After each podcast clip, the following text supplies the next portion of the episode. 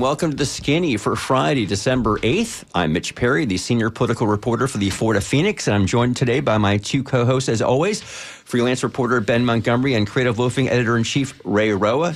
Good morning, gents. Good morning to you, Mitch. How are you doing today? Good, good. Happy December 8th. Um, 43rd anniversary of the passing of John Lennon. And if you guys are probably too young to, Who's to John be around. I'm just kidding. I'm just kidding. I'm just kidding. but uh, a seminal moment in American history, quite frankly, a very sad one, but also time to, to, to remember the great Beatle. Uh, and so we've got a lot on the, our plate today. Uh, we're going to be talking to a local entrepreneur later in the show about how he's faring the current Tampa Bay economy, uh, and also some other stories that have been percolating this week in Florida. But first, we're going to talk about the issue that's roiling the Republican Party of Florida, uh, with, of course, their chairman, Christian Ziegler, under fire after we learned last week that the Sarasota Police Department is investigating him on allegations of sexual assault. Uh, Christian Ziegler denies the charges. The story that has unfolded is that the woman that Ziegler was accused of uh, sexually assaulting previously, we learned, had a three way sexual liaison with Ziegler and his wife, Sarasota County School Board member and Moms for Liberty co founder Bridget Ziegler. Now, there have been calls up and down the Republican Party of Florida from Ron DeSantis to Rick Scott to various county parties, including Pinellas County, uh, Sarah, uh, Manatee County. They're all calling for Christian Ziegler to step down, uh, but he has been defiant so far and says he's not going to do it. Uh, the executive board of the Republican Party is scheduled to meet next weekend in Orlando decide his fate. So we'll have to see about that. And now there are calls for Bridget Ziegler to step down from the Sarasota County School Board. Uh, school Board Chair Karen Rose says she'll bring forth a resolution at the board's school board meeting next Tuesday, calling on them to remove her. She is the second school member, member to call for her resignation, following school board member Tom Edwards, who did so earlier this week. And is, uh, let's see here, do we have Mr. Edwards? Is he available for us right now? Tom, are you there with us? I am. Good morning. Hey, great to talk to you, Tom. Thank you so much for joining us today. Uh, so, I guess the first question is uh, you were the first person to call for Bridget Ziegler to step down. Now, uh, as we've just relayed the, uh, the, the information here, Christian, of course, is under a criminal investigation. Bridget Ziegler is not. So, why should she step down? Well, to be honest with you, I waited for several days before I called for her resignation because uh, school board members um, are should be focused on student achievement, uh, educational outcomes, the health and well-being of the school district. And as long as she sits on the board uh, with this uh, kind of salacious activity, uh, it's going to be a distraction. And I'm tired of a year long, if not years of distraction from the Zieglers and their policies. Uh, I really need for the school board to uh, move on and get back to the business at hand, which is why I called for her resignation. Yeah, Tom, we know there's definitely been bad blood between yourself and the Zieglers, who are a uh, power couple, a conservative power couple down there in Sarasota. Christian used to, of course, be on the uh, county commission. Uh, he's been a state committee man of the Republican Party. Bridget has really uh, become very prominent in recent years. And we should also mention, folks, that you are gay, and the Zieglers uh, are known for having pushing a very aggressive anti-LGBTQ agenda. Um, it has been reported that there have been uh, clashes between you and both Zieglers. Can you talk about some of those uh, incidents? Well, you know, um, from the best I can tell, uh, that they were using uh, LGBTQ uh, bullying tactics to advance their their political climb, to advance their financial gain, uh, and to assist the governor, quite frankly, with the cornerstone of his education policies um, regarding parental rights, known as the the Don't Say Gay law. Um, to me, I never took any of that personally. Uh, what the what the real crime here is is what it's done to children. Um, to attack uh, the sexual orientation of students while they're discovering themselves, trying to figure out who they are, um, and and destroy their self esteem and their self worth uh, in those formative years. Those scars are going to be uh, g- going with those children for a long time, and that was my role. Uh, unfortunately, to protect our students, not not just the LGBTQ plus students, but their friends. Uh, they did the same thing to the black community with CRT and whitewashing black history. So it's it's a political maneuver that um, we've seen through their public policies and through their attacks that's harmful to children, and that's again why I've called for their for Bridget's uh, uh, resignation, so that we can get back to doing what we're supposed to do: educate students. Yeah, Tom, I know that in a recent Facebook post, uh, Bridget Ziegler had boasted about her successes over the past year. She recently stepped down as the chair of the board. She's still a board member, of course, uh, uh, there in Sarasota. She uh, talked about uh, some of her successes being terminating gender diverse guidelines and eliminating the district's equity policy. I, I take it that you disagree with, with, with those particular uh, issues that she did. Well, the I want all students to feel welcome um, I, I, it's not just about the LGBTQ plus students. Uh, 50%, nearly 50% of our uh, population uh, is at or below the poverty line. There are lots of issues in in poverty-based uh, uh households, and many things are inclusive, welcoming behaviors are are essential for students' learning abilities. And it's it's these kinds of things that have been harmful. And we're coming out of two years of COVID. They've this, this same cabal of school board members, quite frankly, led by the Zieglers, um, terminated a perfectly good superintendent. We have a terrific one in replacement, but it's still going to be another two years to get this superintendent up and running. So this constant distraction, this constant uh, uh, uh, political drive away from what's in the best interest of students has got to change. Again, if you're just tuning in right now, we're speaking with Sarasota County School Board member Tom Edwards. Uh, he has called for uh, Bridget Ziegler, his colleague there on the Sarasota County uh, School Board, to step down from her position there. Yeah, you just mentioned this, Tom, and that is the fact that I believe you got elected in 2020. Is that correct? That is correct. Right, right. And so it has been, uh, well, I guess that was the fall of 2020. So we were in COVID at that point where things were really obviously in a very different situation than we are right now and, and we had never been before, not only just in terms of society, but also at the local school level. And we've seen, uh, I know it's been going on down in Sarasota. We've seen, of course, locally here in Hillsborough, Pinellas, and throughout the, uh, the state, if not the country, where school boards uh, have now become much more politicized. And Governor Ron DeSantis has certainly made that, uh, uh, you know, a, a, singular issue for him. Uh, it certainly helped in his reelection drive last year, uh, with these issues, whether it was the uh, the lockdowns or you know this wearing masks and all that. Um, Tom, talk about yourself a little bit. I know you're a native New Yorker. Uh, how long had you been in Sarasota before you opted to run for school board? Um, I, uh, I've been in Sarasota now for uh, just under six years. I was here for a little under two years when I decided to run. I flunked uh, retirement, and I thought uh, school board and using my business background and my business acumen would be a way to give back to community and and also um, you know have something to do that was considered part time. I had no idea that I would end up uh, in the political storm that uh, was brought on by the culture wars. Um, but many people tell me all the time that the universe put me there for a reason, and uh, it's essential, as I've said, to to have students feel welcome and to have representation matters. And, and that's really why I, why I'm there. Yeah, I understand that you were you worked in the New York legislature at some point in your career.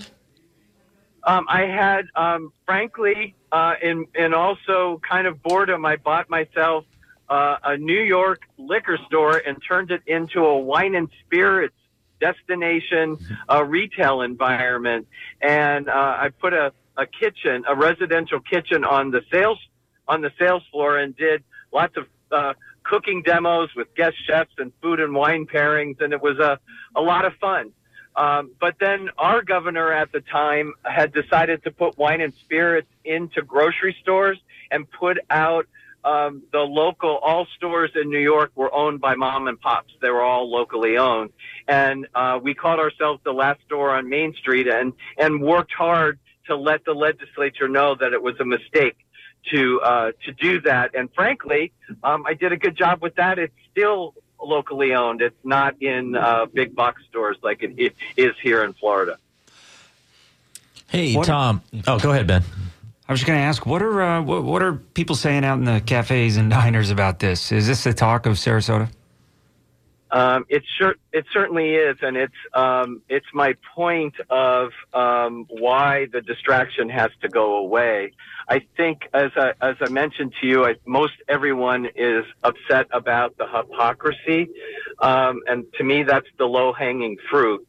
Um, and and I, I think people are ready to get school board back to a, a place where it's not in the news and it's not salacious and it's not uh, you know uh, uh, the center of attention because that's how we became an A-rated school district. And Tom, uh, Mitch alluded to this earlier. Um, Karen Rose, an, an ally of Ziegler in, in many ways, and, and the agenda that Ziegler's put forward said she will present that resolution on Tuesday. Um, you know, in between yesterday and, and Monday, maybe what's your feeling on whether or not this could be, be resolved without a resolution um, before that? What are you hearing from inside? Um, or, or will it come down to a vote? And what do you think those votes look like?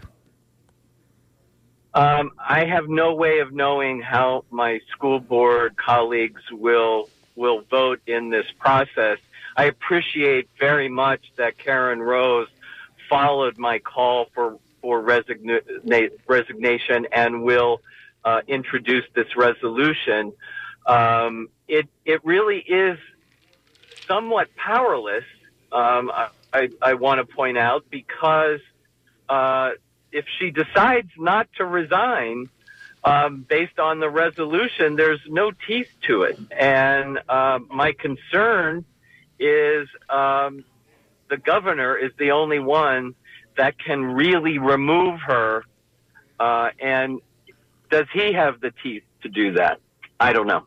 Yeah, it's a great point. Uh, are you surprised? You, you know, we, we you know you've had your interactions with Christian. The fact that Christian Ziegler, uh, Ron DeSantis has called for him to step down. Uh, Donald Trump has not, but virtually everybody else in the Florida Republican world has told Christian, at least for the time being, as this investigation continues, and he hasn't. Um, what do you think about that?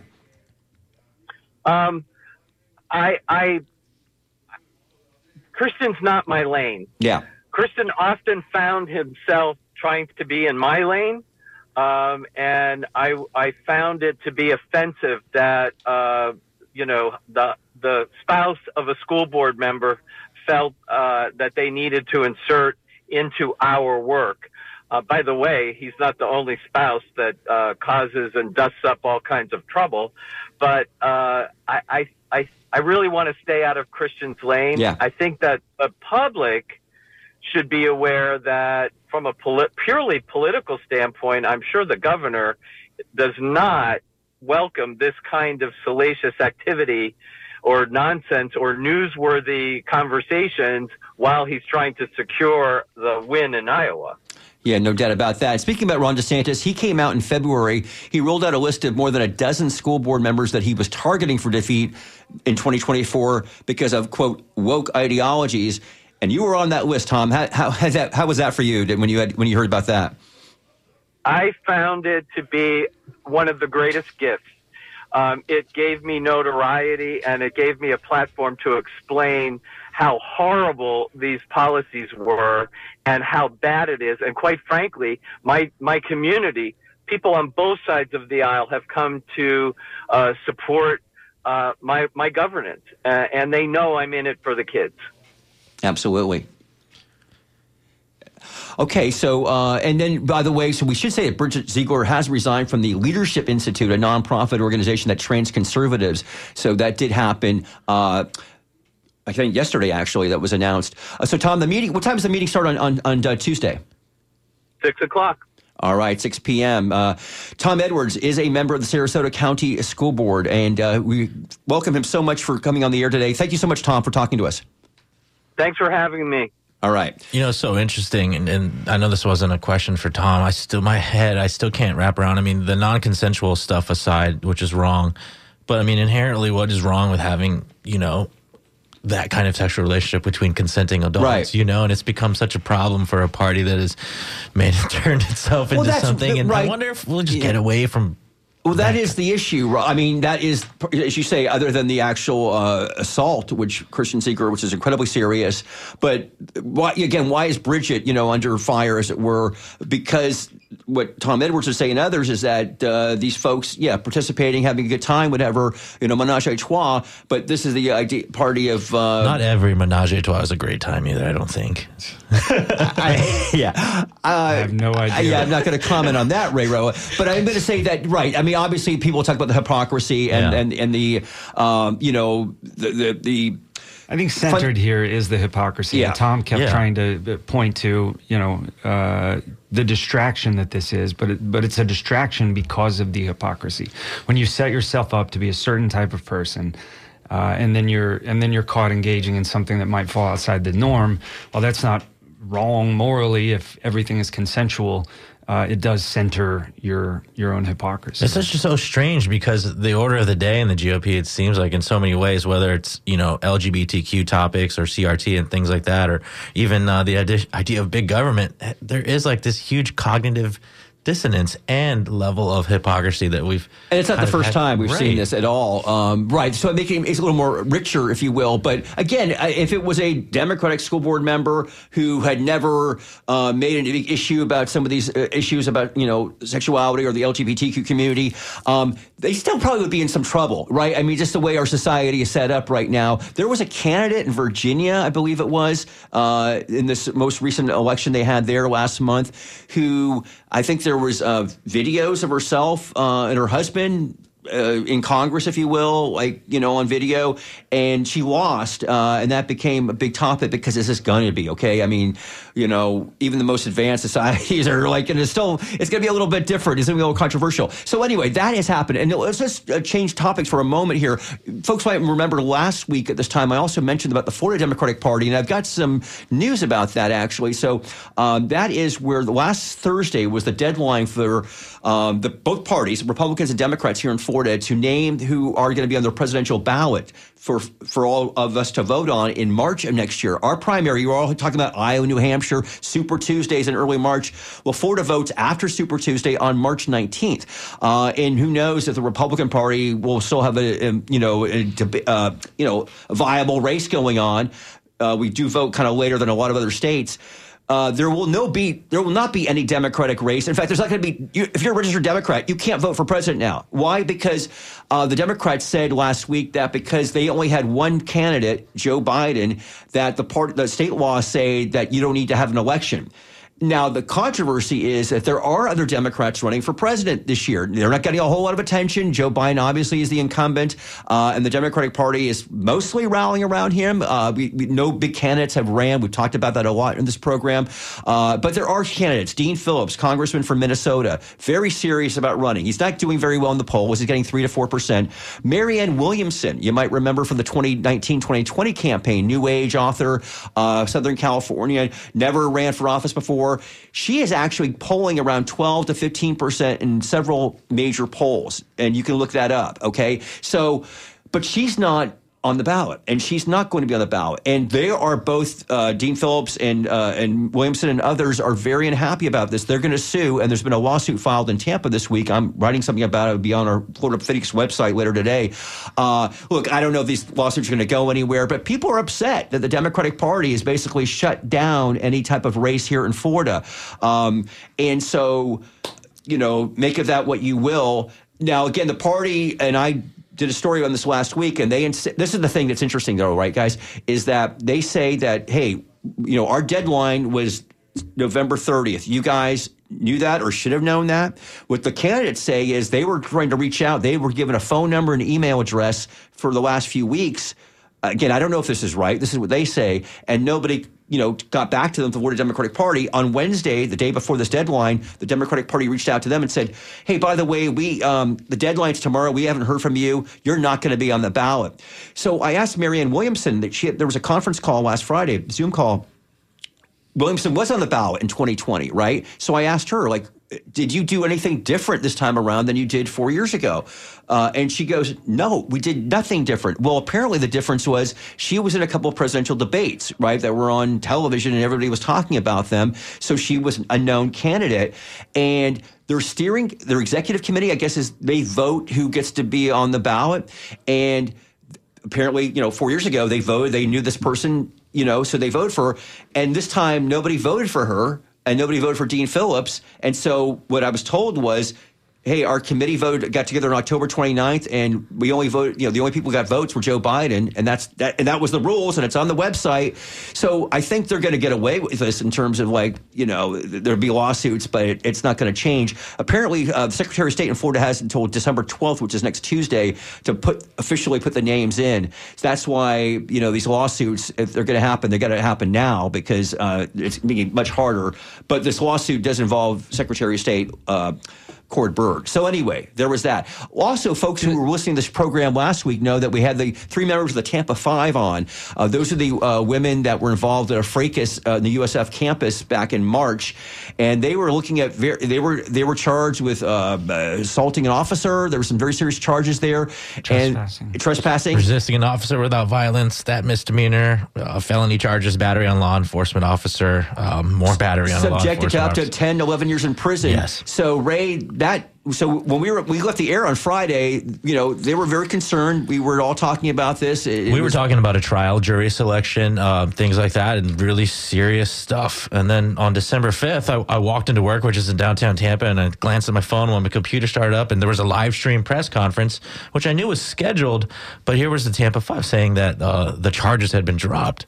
So I ran out, go down there, as, and they the charges they said ha- had been dropped. So um, that's what they were is, is it contingent on them and doing it is something? contingent on so uh, December fifth. Uh, Suzy Lopez's office, that's the 13th district. the state Um, attorney here in hillsborough county Right. So they're going to drop multiple family, f- felony and misdemeanor charges against these students um, if they fulfill various conditions, such as uh, 24 hours of community service. Basically, it's a misdemeanor uh, like diversion program must be completed.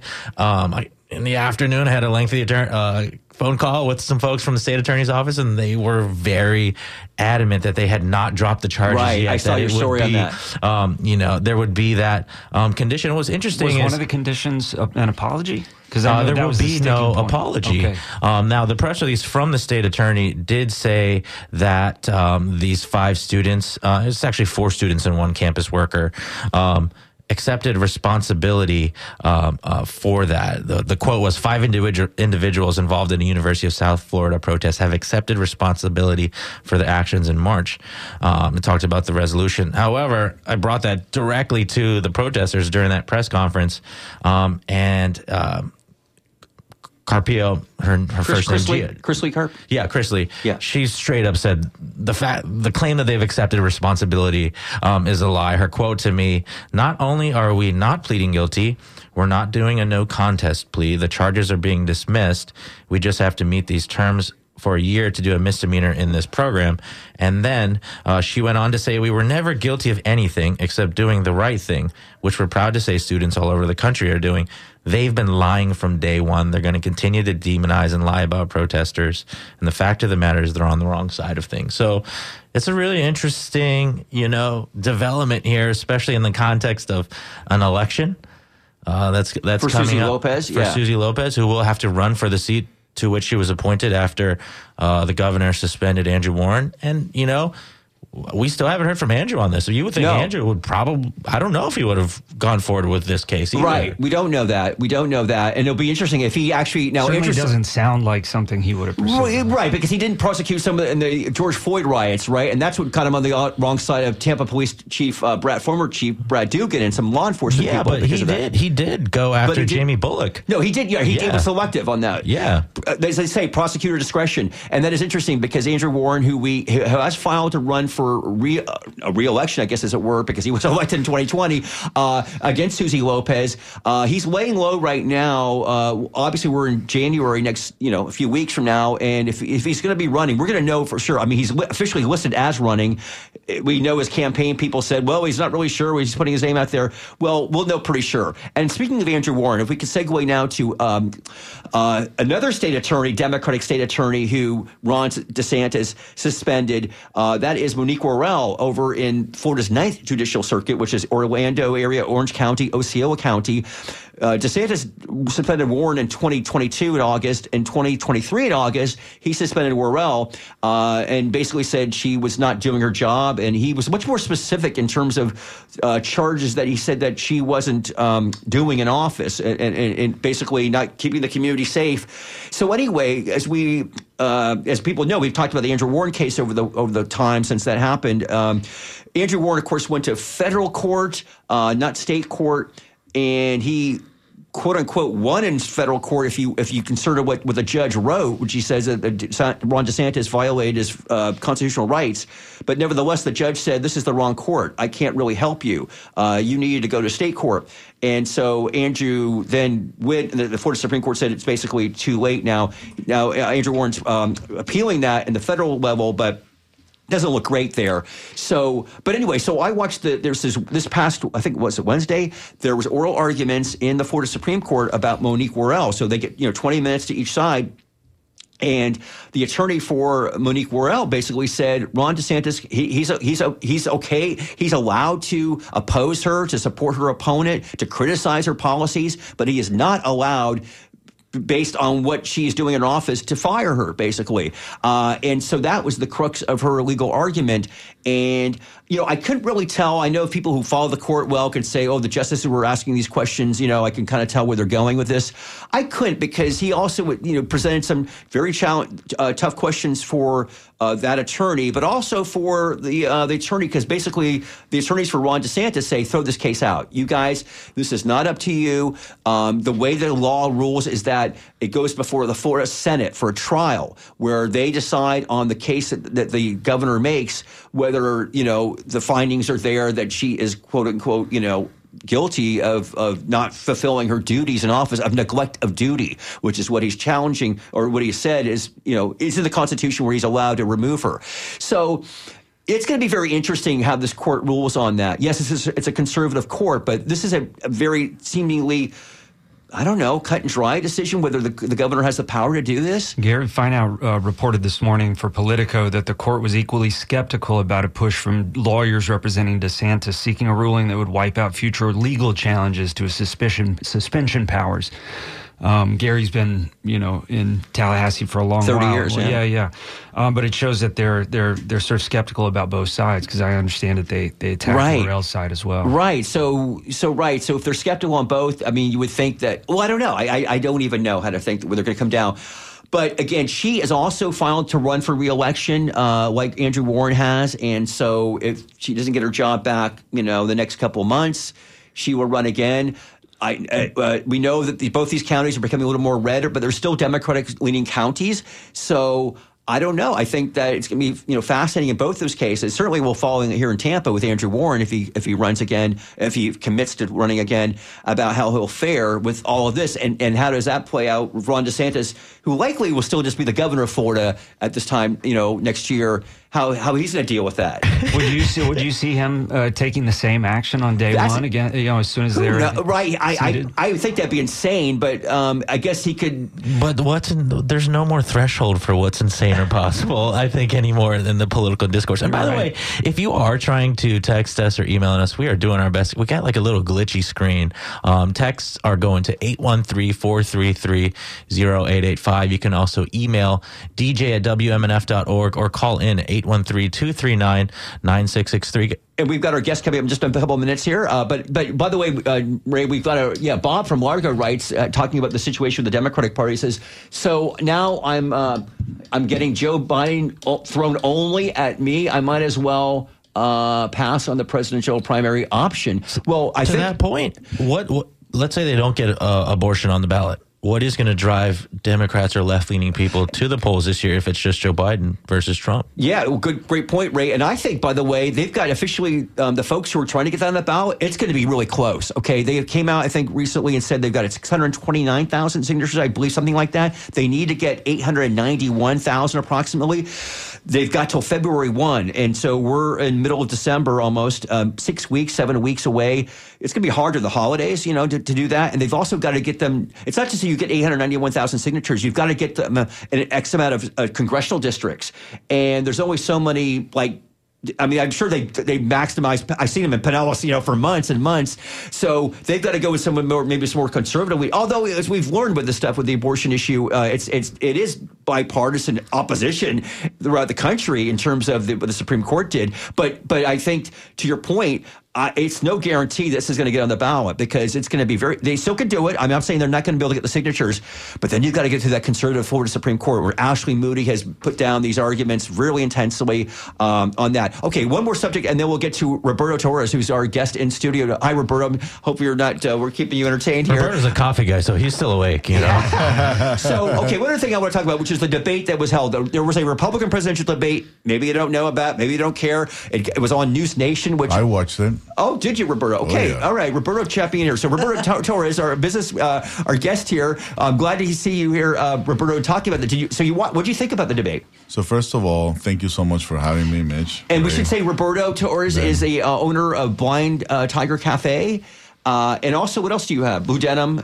Uh, uh, a Black and Denim Apparel Company and uh, Blind Tiger Coffee Roasters. Okay, great. We'll get into, the, into your companies in a few minutes, but so yeah, you watched the debate. The four Republicans running. Um, your your thoughts? First of all, as a non-political affiliated voter, Yeah, NPA. NPA, um, I, I thought that it was interesting that they, they, they were more interested in attacking each other, ignoring the elephant in the room, which is Donald Trump, and not having the decency or the or, or, or the courage to to to try to up, uplift or at least agree in, in, in specific policies. They're they're they were more interested, like I said, trying trying to Christie. u- u- understand or, or, or, or or perhaps tear each other down. I mean, the the the uh, Ra- Ramaswamy, I think it's his name. Yeah, Vivek. Yeah. Um, he's just a total joke. Yeah. No- nobody, nobody. I know. How obnoxious can he be? Serious. He wrote literally Yeah. a, a piece of paper, Haley equals corruption. He's trying to become a meme. Yeah. It's just I think he is a meme already. And Is as he? and as as uh, as Mitch and, and uh, Skip set up the, these clips here, my question as an NPA, why even subject yourself to tuning into that uh, debate? Well, but, well, wait a minute, though. Ray, no, no, if no, I- no. I'm wondering, like, Okay, as an okay, NPA, okay, no, I'm sorry, yeah, answer. yeah. Like, a- why, why, why? uh, Knowing what it is at this point, there's already been I don't know how many debates. Why'd you still tune in last night? Four, and, and I've watched every single one Oh, of them because I do want to vote for somebody that is gonna relate to as many ideas that that, that I am. So, for example, uh, I'm an immigrant from Panama. Uh, I'm Catholic. Uh, I'm an accountant, so I'm fiscally conservative. So 99% of that, they will say that I fit in this box of a Republican. But but the reason that I turn into this NPA status is because I, I, I, I truly wanted to figure out which is the candidate that I can agree more, that I can disagree less. And that's really what I'm looking for. Um, if and I say this all the time, if if voting for Mitt Romney would have stopped Donald Trump from existing, uh, and, and, and Barack Obama wouldn't have a second term, that I would have gladly done that because at that point, it, it didn't matter who the choice was. I mean, obviously, one was after abortion, the other one was after you know, democracy or healthcare. Um, then I would have done that. But but but but this is not the choice here. And and and on the other side, I've I've, I've followed that a lot of Democrats are, are really upset, or I guess not truly believing that that, that the president's strategy, his, his his own strategy at whatever, however many years old he is, 81. is that is that he wants the run to be about the soul of America, about about defending democracy, and and and, and he said that he proved that when he ran the first time. He, he said that he proved that the- the- in, in these midterms that, that that's exactly what he's doing, and he believes that that's the correct strategy for this time around. So we're going to go to let's go to a cut from the debate. This is actually you mentioned uh, Roberto about the elephant who wasn't in the room, uh, and Chris Christie mentioned that as well about how, about 15 minutes, in, 17 minutes in the debate. Respectfully, Governor, you have not stopped Mr. Trump. And voters may wonder how you could possibly become the nominee of a party that does not appear to like you very much. Yeah, well, look, Megyn, um, it's often very difficult to be the only person on the stage who's telling the truth and the only person who is taking on what needs to be taken on. I, I look at my watch now. We're 17 minutes into this debate, and except for your little speech in the beginning, we've had these three acting as if the race is between the four of us. The fifth guy, who doesn't have the guts to show up and stand here, he's the one who, as you just put it, is way ahead in the polls. And yet, I've got these three guys who are all seemingly to compete um, with, you know, Voldemort, he who shall not be named. They don't want to talk about it. The, the fact is that when you go and you say the truth about somebody who is a dictator, a bully, who has taken shots at everybody, whether they've given him great service or not over time, who dares to disagree with him, then I understand why the these three are timid to say anything about it. Maybe it's because they have future aspirations. Maybe those future aspirations are now, or maybe they're four years from now. But the fact of the matter is, the truth needs to be told. And for us to go 17 minutes without discussing the guy who has all those gaudy numbers you talked about is ridiculous. And actually, I will say again, that was Chris Christie on the debate Wednesday night. Uh, uh, is that there was probably more questions a little later in the debate on Trump and Megyn right. Kelly when the moderator said, We're going to do this, and we have to do this because the man is winning by 30, 40, 50 points in every national and state poll. Uh, and he's also leading Joe Biden in many polls now, 11 months away from the general election. Sure. So, America, take it very seriously. Uh, and so, okay, so we'll get back to that. By the way, I just want to say, Chris Christie, we have another, we may play it in a few minutes. Um, I just thought it was his finest hour because Chris sure. Christie is not going to become president, uh, no. not this time around, and maybe not ever. His best time. You mentioned Mitt Romney, uh, Roberto. Uh, people will think say that back in 2012 when Chris Christie was in his first term as governor it was probably too soon. Uh, nowadays, it's not considered too soon if you're only been in office for a few years. But nevertheless, uh, you know, he wasn't considered his time yet. But I remember he came down here, spoke at the Tampa convention or RNC in 2012. People criticized him because they said he talked too much about himself and not about the nominee Mitt Romney. Uh, but uh, but then you know came Bridgegate, and then came you know uh, he he left a with a lot less luster, uh, and that's why he struggled in the 2016 campaign, and he's. And he's like he's just out of step with his party right now and criticizing Donald Trump. I think one of the reasons they, the other Republicans like Ron DeSantis look DeSantis has, has criticized Trump significant amounts, maybe not all the way enough for people, but you know why? He can't. Why? Because that pool of voters that he needs are Trump people. Right. And, and and it's a fine line. Chris Christie doesn't care about the Trump people, the voters. No. So, and that's why he's not going to win because he's like, screw you guys, you know, uh, and that, that never Trump element is not enough. But Roberto, let's talk about, you know, you mentioned Biden for a minute. As a businessman, I want you to get here because you just, okay, you, how many businesses do you have now here in Tampa? Uh, uh, seven stores in Main Street, and we have seven stores in the airport. Wow. So you are you're you're thriving and and yeah no how, and how what's the secret of your success? I mean, I saw that I was out on Seventh Avenue this morning coming in picking up my copy of La Gaceta, and I saw that uh, you're not, you know have a bigger like a warehouse type of oh. venue down there on Seventh Avenue. You moved out of your other place there just a little yeah. bit away, uh, so you're doing well in a tough economy, at least in terms of people with inflation. Because uh, I think that's the number one issue, which is dogging Joe Biden. How's it affect you as a businessman in terms of like the products you have to purchase? Purchase and the like. Thank you. Yeah. Well, I'm 198 years old. That's the truth. I'm kidding. so um, I, I, think, first of all, um, I have an accounting and, and, finance degree from the finest Florida State University, which I, I heard that we're going to have a, a, a, six hour segment later to talk you're about bitter or about No, you guys get to just play US, UCF and something. but um, but uh, I, I think the accounting and the finance degree did help uh, uh, to try try to figure out and navigate the, the, the political climate. I have I have a, a very tight knit group of um, advisors that do, when when COVID hit, I asked them for the 2008 uh, financial meltdown playbook, and and and and you know it's uncharted territory. Still, still now we're reading after the effects of of, of COVID 19 and and the effects of our economy. And and for somebody that might not care to hear this the governor kept the state open. Uh, he, he, might, he, might, have done it the, the right way, some people might say, or, or, or, the most safer way to protect every single citizen uh, or the constituency for the state.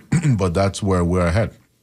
Um, yeah. you know the the what, what I believe is is is is is the most discerning thing is that uh, pe- people are looking for for for markers in the economy to to say whether inflation is a real thing or not, or whether the recession is coming.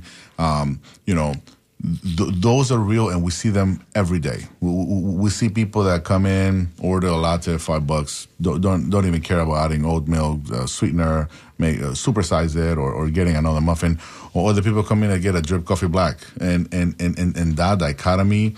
Uh, really speaks volumes of perhaps going to dinner on a Saturday night, which you can get a table at any restaurant nowadays, and that's a that's that, that to me that's insane. Because you know, on, on, on an average holiday season, you can get a table. But mm. but but now it's it's it's a little slow. It's a little soft. You're in Ybor City. We've talked about this right. a lot. Of course, there was the recent murder. Um, you like obviously you're you're you're very happy. I think you yeah, know, being yeah. down there. But then again, you're you're a coffee shop, so you're not. Uh, you know, what time do you close at night? Because close at eight o'clock. Yeah. See, I always think after midnight is whenever anything, and it's only on usually weekends, and anything kind of terrible happens. So, what's your thoughts about these? this? has the, always been the, the, the, knock to Ybor. I moved here in 2006, and I opened my first business in Ybor City in 2013. And and we get graded what happens on Friday and Saturday between 1 a.m. and 3 a.m. Um, but, but but people don't see everything else that happens. And I used to live in Carrollwood, so whenever I said that I have a business in Ybor City, they say I don't want to get stopped. Sorry. Yeah, um, right. The perception. So so so so so that idea that perhaps what happens in the district is because the district is quote unquote rough. They, they don't have an opportunity to, to, to go experience it for themselves. And, and, and I think the entire community as a whole is changing the, that, that, that, that dynamic. I mean, what Richard Gonzmart does, what the chamber does, what uh, Derek Shaw is doing, and, and every single business owner that has had a business for either one month or 10 years. I, I think everybody's pitching in, and, and, and it's a very close knit community. aside from South Tampa, where we have another business, Westchase, the two malls, uh, downtown. This is the one where, where I know every single business owner around me, and, and we can have a conversation about anything, regardless of what political affiliation they are or or, or, or what social issues they, they, they follow. And a couple questions kind of related. Uh, uh, Mitch, you mentioned after midnight, and yesterday in the uh, city council meeting, Tampa City Councilwoman Lynn Hurtak mentioned that, you know, in between midnight and 3 a.m., there is a lot of um, economic activity that happens. There's a lot of people who are making the nut of the rent um, at, at that night, and, and for the most part, most or if not all of it's good, right? Like right, right, um, right. Um, in Ybor. Let me ask you a couple questions. The first one, how is business even in, in the daytime? From what I've heard colloquially and talking to people, it has slowed down a little bit since that late October um, incident. Yeah, so I, I think for, for us, we always try to look at what happened last year, and last year was inflation coupled with pent up demand. So, so last year was has been a total outlier. So, so now we're we're bringing it one year before to 2021, and that's what we're comparing it. So for us, business is like about 15% up from what it was two years ago, but it's definitely down from what it was last year. So, mm. so. trying to understand and, and trying to gather data at, at the same time as you know, this is the time where we're supposed to kill it until right on, the holiday on, season on, on, until uh, Easter, right? The season happens from right. Thanksgiving to Easter. Mm-hmm. That's when everybody flies. That's when everybody comes visit. That that's and then it slows down after Easter up until Thanksgiving next time. But um, you know, our airport business, we, we're seeing record numbers. I mean, we, we, we saw 890,000 passengers in the week of Thanksgiving alone. Um, and, and, and business is good. Let me ask you this too. Mitch alluded to like economic, or you said something about economic markers. Locally, I think it was over the summer. Jeff Vinik announced that he was uh, going to sell his interest in SPP, right. uh, Strategic Property Partners, um, this this project that they have going with Bill Gates. Um, locally, you are plugged in with every business community. I know you've served on boards, young leadership councils, things like that. What happened? How much of a surprise was that to you, you and your cohort and those various entities? And was that some kind of a signal? People talk about that, like, "Yo, Jeff Vinik was the god for a while, right? right? And now he's gone." I think, I think, I think for him, and, and I'm totally speculating because I'm, I'm not plugged into him or his office or his family office. I think, I think for him, it was a trade. He's a trader. Uh, he's a business person. So Uh, that's a trader with a D E R. Right. Right. No, no, ITR. yeah. So so I, I I I think for him he just saw it as a business trade. I mean, Mark Cuban just did it. He he bought Mavericks for you know pennies in the dollar, and now he saw his his. The, the, the majority stake was still ha- co- Right, he still taking owned part of the team, of, right, of the but not- operations for yeah. three and a half billion dollars, and and and he probably says, okay, I have more time to spend with my kids and my grandchildren. I want to go ahead and do that now. So so you know, Yeah. So nobody was kind of alarmed or, or no, no, no, no, no, no, no. I, I, I know everybody up and down uh, Strategic Property Partners um, uh, organization, and, and, and they see it as this allows them the opportunity to be more connected with the folks from Cascade. Yeah. Uh, and, and, and and develop uh, further opportunities. We're speaking with Roberto Torres. He is, of course, a Tampa entrepreneur He- in studio with Ben Montgomery, Ray Roa, and myself here on the Skinny here in WMNF. Um, so By you way, are if you want to call in, uh, feel free. Give us a ring at 813-239-9663 or send an email to dj at wmnf.org to let your voice be heard. Hey, Roberto, let me ask you something about, you know, Ybor City and the, and the people that you have a lot of businesses, 14 essentially. So that's a lot of people working for you. Uh, when you talk to the people that work for you, what do they talk about when they talk about the things that, that, that uh, drive them and their decision making, maybe in the election or even in general in life, just, just to try to kind of make it? What's life like for the people that work for Much you? Um, right. I yeah, yeah. Seven hours. Yeah. um, affordable housing is the first and foremost. Rent is extremely expensive, yeah. and and and you know, having having uh, three months rent for an apartment that starts at nine hundred bucks a head, it's insane, right? So if you're renting a three bedroom, that's twenty seven hundred bucks. Not, not, we- we're not talking about electricity, cable. We're not talking about water or light. We're not talking about having a car or gas. To live within this, the, the, the urban core, the, the, the city core is extremely expensive. Otherwise, you have to go to Wesley Chapel or Rico FishHawk, Brandon. Uh, so, so those are fir- first and foremost is, is affordable housing. Is, is and, and, and they look at me for advice and say, hey, you know, I have I have three roommates and I'm we're renting a house, but the house is thirty two hundred bucks and it's falling apart. So so before and, and I've gone to other places like for example Asheville and see the Biltmore. I, I couldn't understand how hmm. this guy in the outskirts of his ridiculous estate he has all these like employee quarters. But that it totally makes sense. I wanna I wanna buy an apartment complex so I can house my own people.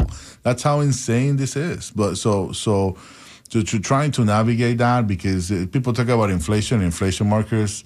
The the Fed chairman has this ridiculous two percent uh, uh, uh, number that he wants to hit, and I think he's like they're like, oh, in, in, in inflation uh, dropped from 4.1 to 4.0, which is insane. That's you, can barely feel that. Right. I mean, uh, Again, rents we're- going up. Yeah. You know, overnight, 600 bucks, and say, hey, today is the 15th. On the first of next month, you have to go up. the fact that bucks. high interest rates and inflation, I think, could bring down Joe Biden next year for president. Yeah, yeah, flat yeah. out. Which is which is something that people understand that presidents cannot control gas Right. prices or the They should, economy. yeah. It's insane. And they think it was better under D- Donald Trump, which it technically was. Um, whether Right. he had anything to do with it is a different But story. all those tax uh, breaks are set to expire here within the next two years, and and we now we're going to see the the.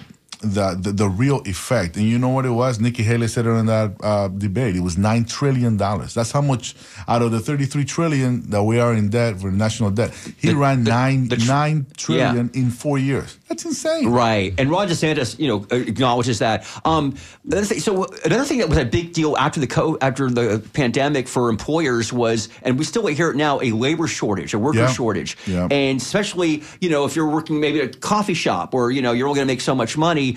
Places like the restaurants really having a hard time keeping employees. What's Right. it, what's it been like for you? tip tip wage employees which we don't hire are like at seven or six fifty seven bucks we start uh, oftentimes if, if you're completely green we start at 13 14 because you know we have to be able to compete uh, if you have some sort of experience we do 15 16 so so the whole idea of 15 bucks an hour or minimum wage for the state which is 12 currently and it's set to go up at 13 september Right. next year we, we just don't even look at that anymore because we already know that 15 is the standard, is, is the goal marquee. If you want to compete for real talent, and we just go up from there. So somebody could be making 15, 16 bucks an hour plus another six or eight bucks per hour uh, in tips. So that's $25. And just still not be able to meet their daily expenses or their rent and everything else. So when you think about a $25 an hour, let's say 35 you know uh, hours a week that's $42000 and, and and when i came out of school with two degrees that was making 48 that was in 2002 it was 20 21 years ago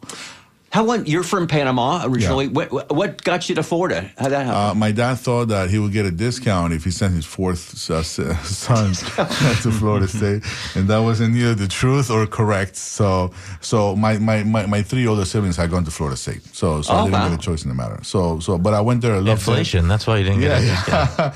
Which okay, so at the time, Florida State, I remember paying thirty five bucks an hour per credit hour, but I had to dial like the payphone in order to like you know enroll for classes or whatever. Which was that's how old I am. But but but now.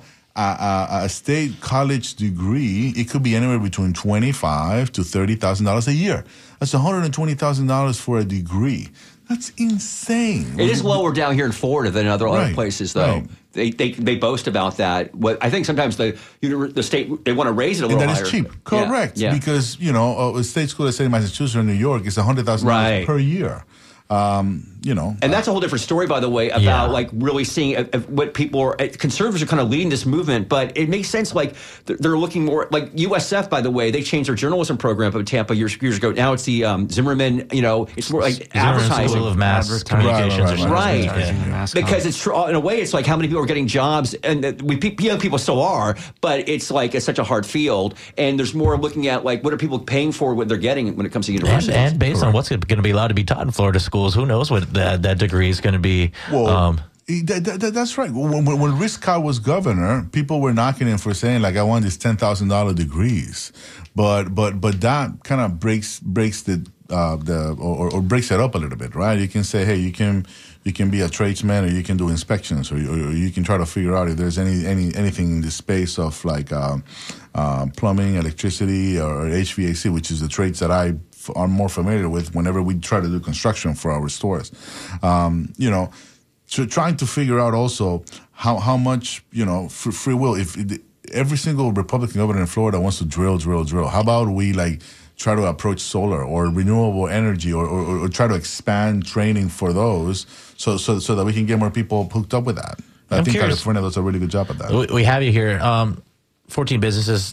I don't know how much free time you have, but you do interface a lot with elected officials and decision makers in town, and you have a lot of employees. How often are you able to get in the ear of elected officials and decision makers and kind of be a squeaky wheel for your employees and talk about affordable housing? And how confident do you feel about uh, policymakers in Tampa and their ability to make a dent or make a difference for people like your workers right now? Everybody understands that people want to come here for the weather. However, that's not just the only thing that we can market ourselves, hang our hat, and say, "Oh, it's nice here." So, driving economic development, it's absolutely the thing that we need to try to focus on, right? It's it's the creation of sense of place, and whenever we're trying to recruit Fortune 5,000 companies to come to Tampa, we get a ding on transportation and we get a ding on education. So, so in order to fix that or, or, or to make it more uh, appealing for a lot of those companies that are thinking about relocating anywhere between 50 to 300 employees from, from any other place in, in, in, in the country, and they want to say they're going to come here, they're going to say, where are we going to live? where are they going to send their kids to school? And, and how are they going to get there? And, and and not having mass transit is a total knock. Uh, within the urban core you know a, a, a lot of these charter schools take away from uh, r- r- resources from our public school system, which which is decimated. And and, and, and I've talked to uh, uh, uh, Van, which is the new uh, superintendent for Hillsborough County Public Right. Schools, and, and and he has a real plan and and, and, and a real focus. He's born in Hillsborough County. He's from here, uh, born and bred. So so he understands what is it that needs to happen in order to to meet that deficit. Yeah. Okay. So again, we've only just got we've only got a few seconds left to go, Roberto. We should have had you on here earlier, uh, but we can bring you back again, definitely. Um, uh, well, so quickly on uh, immigration, uh, I know that's one of the things you also care about. Um, uh, in, in 20 seconds fi- figure it all out. But you know, it's interesting. The Republicans are trying to make this an issue with uh, funding for Ukraine and or Israel right now. So Yeah. we're, and and Democrat and this we're going to see what's going to happen because Joe Biden we're not we're not feeling it here in Florida, but uh, it's a crisis in New York City and Chicago and other places where undocumented immigrants are coming up there. Um, and testing the system. yeah, Can you straining speak to the that in 20 seconds? when the mayor when the mayor of New York City is going to other countries in South America to tell people don't come, Yeah. that's insane. Our vice president has met with 100 ne- uh, head of nations in, in around the world talking about don't come. So we have a real crisis in the border because we have all these people that are navigating from Colombia all the way up to Central America to get to Texas so they can come in. I think 1986, Ronald Reagan, amnesty, he changed the life of 3 million immigrants. We can do the same thing with 11 million. All right, that's going to be it. Yeah, that this, you're listening to WMNF Tampa. This has been the skinny, on Skinny. behalf of Skip Sassy on the board, Irene on the phones, Mitch Perry to my left, Ben Montgomery and Roberto Torres. Please stay tuned for the hostess who loves you the most is Joellen Schilke on Art in Your Ear. Thank you very much. We'll see you next week.